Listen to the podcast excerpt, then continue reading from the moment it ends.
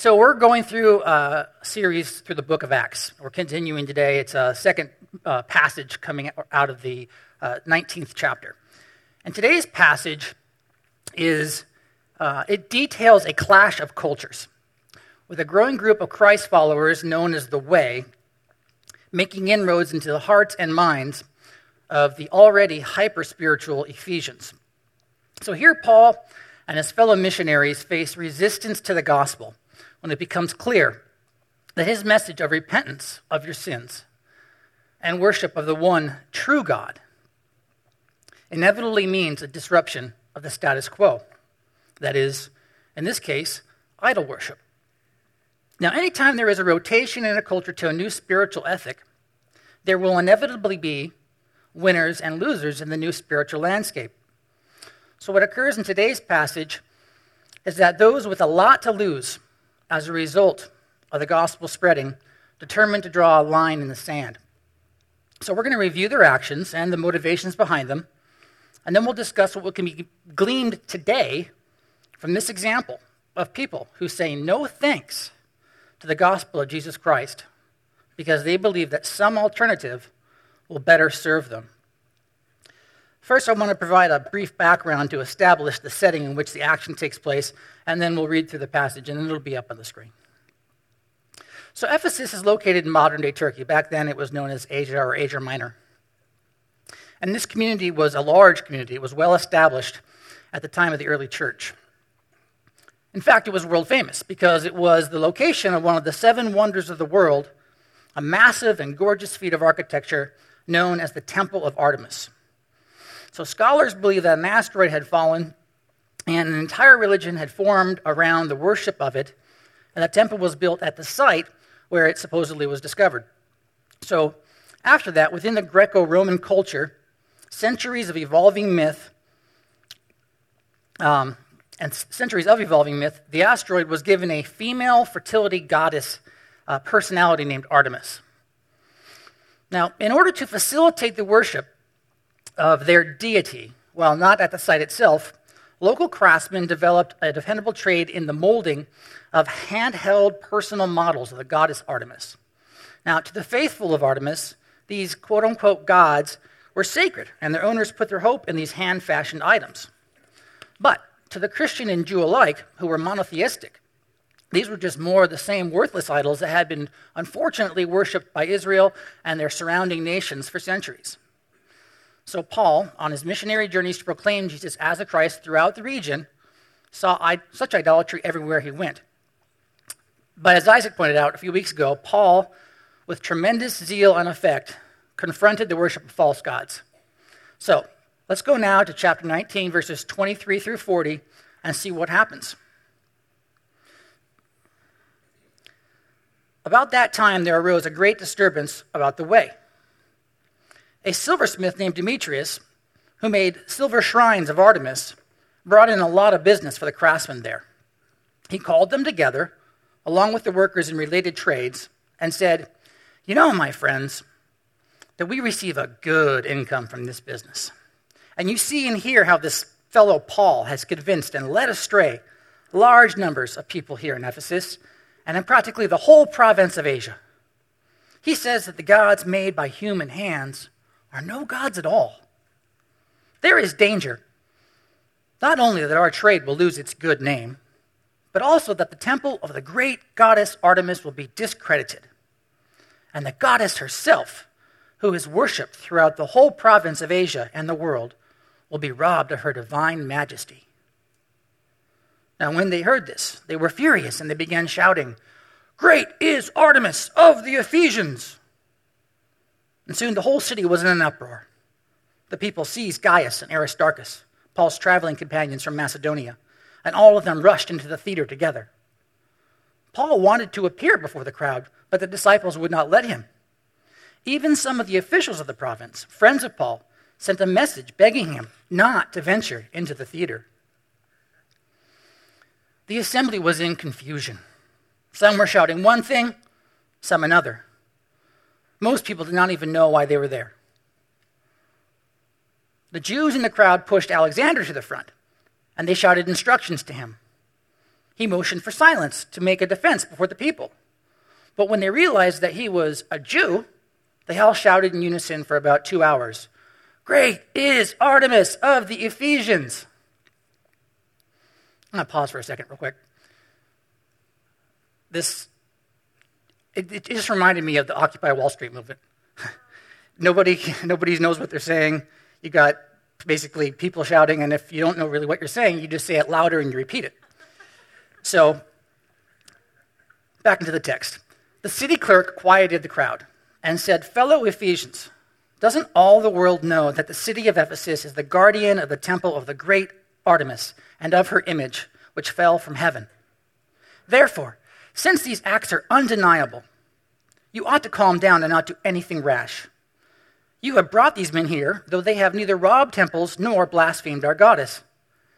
If then Demetrius and his fellow craftsmen have a grievance against anybody, the courts are open and there are proconsuls. They can press charges. If there's anything further that you want to bring up, it must be settled in a legal assembly. As it is, we are in danger of being charged with rioting because of what has happened today. In that case, we would not be able to account for this commotion since there is no reason for it. Now, when I first read through this passage, it troubled me to see that there wasn't any great climax to the story it kind of fizzles out. There's no sermon by an apostle, there's no mass conversion to Christianity, there's no violent act for the church leaders to endure that we might be able to appreciate their example centuries later. So, why would Luke, one of Paul's traveling companions and the author of the book of Acts, include this incident?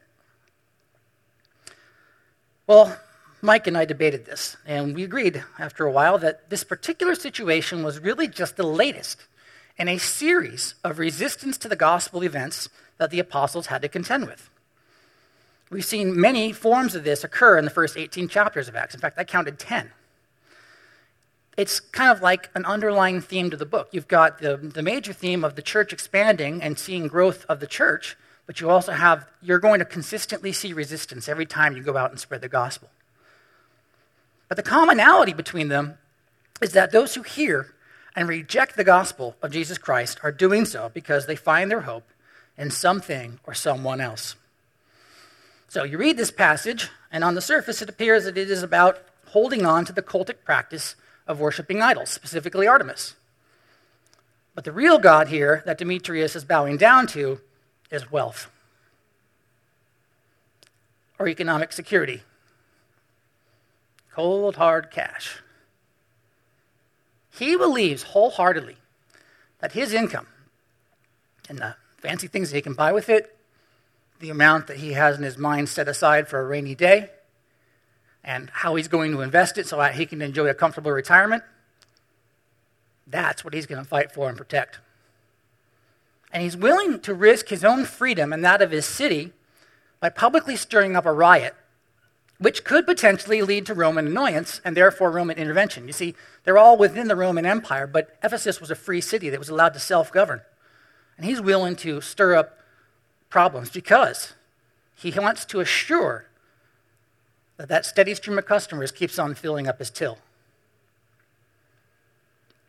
His heart is so wrapped up in the things of this world that he is not open to learning about his Creator and the offer of eternal life in his heavenly presence through a saving relationship with Jesus, the Christ.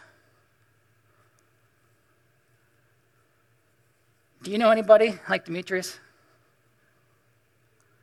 I think if we're honest with ourselves, we, we all know somebody like Demetrius. What a great cost he was willing to pay for his devotion to the temporary glow of economic security. What a sad sad situation it is when we see a loved one putting their hope into a monetary unit.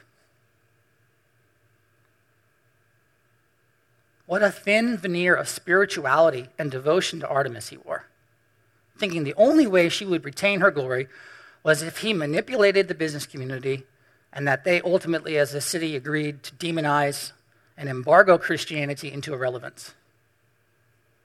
Doesn't sound like a very powerful God. she might lose her glory? Really? Can she not defend herself? Paul has been successfully convincing Demetrius' neighbors that the temple is nothing more than a fancy building built over a rock. It's empty, an empty hope. And this much I think he recognizes as true. Why else would he feel the need to intervene on her behalf? The reality is, as long as people were buying his silver trinkets, he probably couldn't care less what image he was crafting was. If there had been a potential market for Jesus trinkets, I think that Demetrius would have drawn the outline of a fish on his shop sign and said, Christians, welcome. So the almighty dollar wins out here. And we're just left shaking our heads. That is, if we think in terms of eternity and are assuming that we value Jesus. Based on Demetrius's own decisions on where his hopes truly lay, the eternal fate of Demetrius is recorded by Luke as a cautionary tale of spiritual hypocrisy. And it points us towards a bigger question, which Jesus himself asked What good is it for someone to gain the whole world, yet forfeit their soul? Money is not evil. Did you know that? People often say money is the root of all evil. That's misquoting Paul. What Paul said is for the love of money is a root of all kinds of evil. Some people, eager for money, have wandered from the faith and pierced themselves with many griefs. Money is morally neutral. It is a tool for efficient commerce, nothing more. It's no more evil than your TV, your cell phone, the internet, or social media. It is the content that we consume with these tools. It is the motivations behind our use. It is the intentions of your heart that God sees as wretched. The Bible, in many instances, actually describes money as a blessing, and the Lord Himself told parables urging the sound investment of it. Money can, for many people, be the thing that God uses to save their lives, rebuild their homes. Are we ever going to find a cure for cancer someday? Yes, through billions and billions of dollars worth of research. God is not against money. God is against money becoming God to us. Jesus said, No one can serve two masters. Either you will hate the one and you will love the other, or you'll be devoted to the one and you'll despise the other. You cannot serve both God and money. Another admonition from the Lord about what to seek and truly value is this Do not store up for yourselves treasures on earth, where moths and vermin destroy, or where thieves can break in and steal, but store up for yourselves treasures in heaven where moths and vermin do not destroy, and where thieves do not break in and steal. Do you take those words to heart? I do. I'm a business owner, just like Demetrius. July 1st was my 10 year anniversary of owning a very profitable company.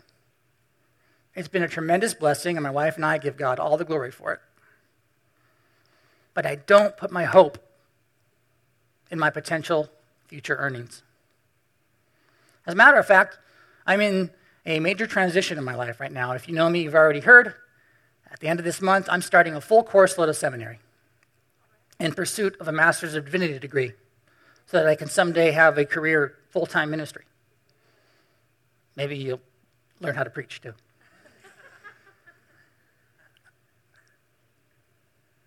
Sometime in the course of my studies, I intend to sell my business outright and say goodbye to what many would say is the American dream accomplished And there's a lot of loud voices that say, Dig your nails in tight, man. Don't let that go. That's going to save you. But my, my bride, Becky, and I, we don't view my business as some brilliant thing that I've created and I have to hold on to. It is a blessing that I have been temporarily entrusted with. And I've received great things from it. I wouldn't have been able to adopt my two kids if it hadn't been for this thing that I was entrusted with. So Becky and I will take our two kids and we will hopefully get full time employment working for some church or some ministry somewhere. But we're going to be working for the kingdom and not for profit. And I expect to be rewarded much more intrinsically and eternally. And I pray that my family will recognize that Becky and I are living out our values and not just giving them lip service. Sometimes money is a temporary thing God uses to bless us. A yes from God. But God Himself is the bigger yes. He wants to be all we need and desire. He wants us to view money like we might view that ancient engineering marvel, the lever. If you don't remember what the lever is from engineering class, imagine I've got 1,000 pound boulder and a really powerful metal stick and I stick it under it, and I'm able to move that boulder, which without the lever, I could not budge. The lever is how the great houses of worship in Egypt and in Jerusalem and in Ephesus were built by human hands. It's a tool. God wants us to leverage the tools of this world, like money, for His glory. He wants us to be wise with our money, absolutely.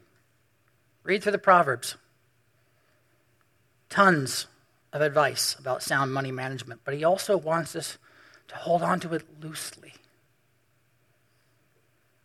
and not be like that man in the parable with the overflowing storehouses of grain when he doesn't have enough space for storage. So, what does he do? He builds bigger storehouses. I have to save more, I have to trust in what I can put my hands on. That parable ends by him saying, For we just Eat, drink, and be merry, for tomorrow we die. This is all there is. Do you believe that? The challenge, of course, of the biblical attitude towards money is that it runs in stark contrast with pretty much every message that we hear, every time that we connect with the advertising polluted, American consumer driven outside world. Live here. You'll find safety. Drive this car. It says achievement. Wear this watch. People will respect you. So, do you put your hope in things that moths can destroy or that thieves can steal? And at what cost, what cost do you put your hope? What are you willing to give up for it? If you ever took Economics 101, you'll remember something that's taught very early on an important concept known as opportunity cost. We are taught that life is a series of decisions based on what we value, and with each decision that we make with our time or our money, there is a non monetary cost associated with it that we often fail to consider. For example,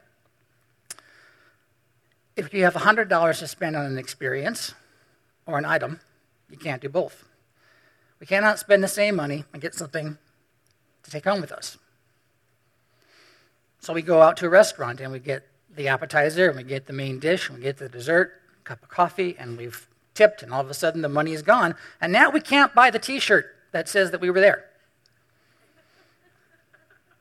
So you give up the power of the cash held and you lose the chance to do whichever alternative you valued less at the time of purchase. Money is scarce, time is scarce. God gave us our lives as a chance to seek Him and find Him. There's a limited amount of time on earth for each of us. And some of us, like Demetrius, choose to put their hope in the things of this world, like wealth, at the expense of knowing, loving, and serving Jesus. So, this misplaced trust creates an infinite opportunity cost our eternity. Sadly, many people believe that all that life is, this, is this is it. They have to extract pleasure where and when they can.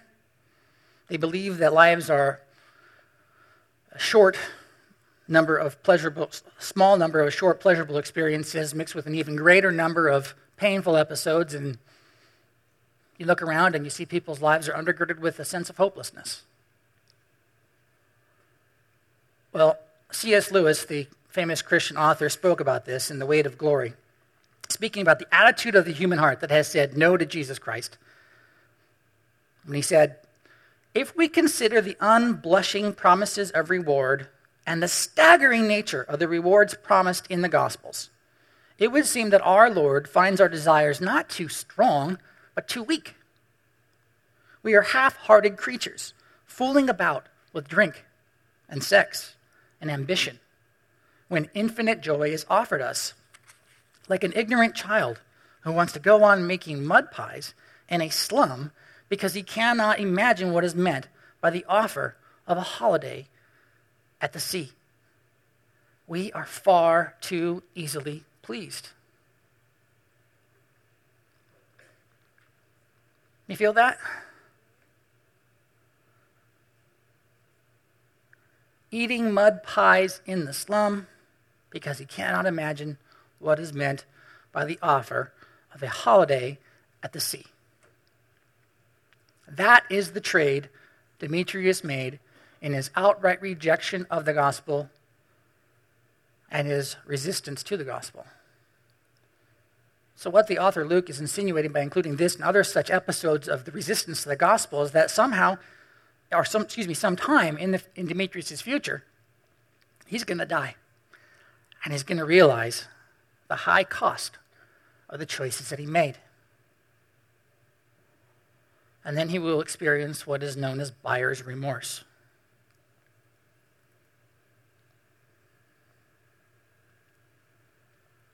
I ask you again are you sufficiently pleased with the temporary things of this world?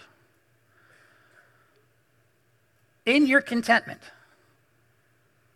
are you piercing yourselves with many griefs? Or do you believe that you were made for something more? Something beautiful? Something eternal?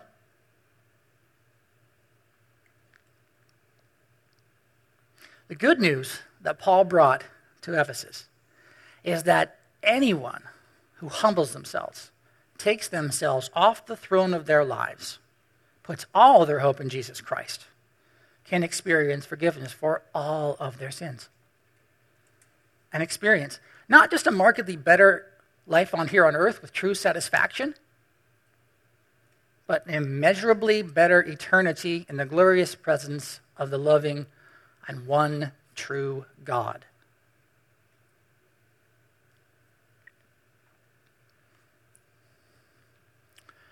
Would you bow your head for a minute?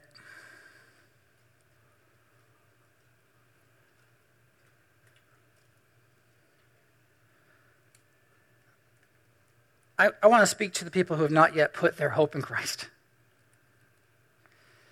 It's no accident that you're here today.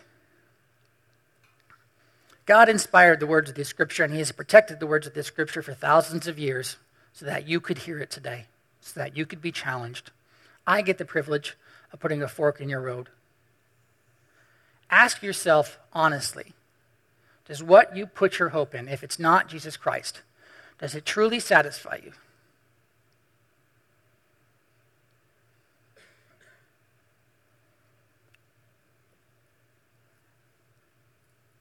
Now ask yourself this Does what you put your hope in, can it save you? I doubt anybody here carries around with them Artemis trinkets. But most idols are not held by human hands, they are held in human hearts. If you want to secure your place in Christ, in heaven, all you need to do is cast down your idols. Maybe it's money, maybe it's a relationship, maybe it's something you can assume. Repent of that sin and invite Jesus into his rightful place right now. Let today be the day that you worship him in spirit and in truth. If any of you made that decision, if any of you feel the Holy Spirit stirring in you, I would simply ask you to look up at me and acknowledge that.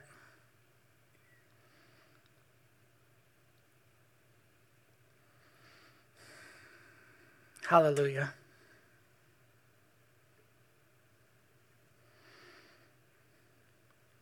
Thank you. You can lift your heads back up. Just got a little bit more here. God is so good.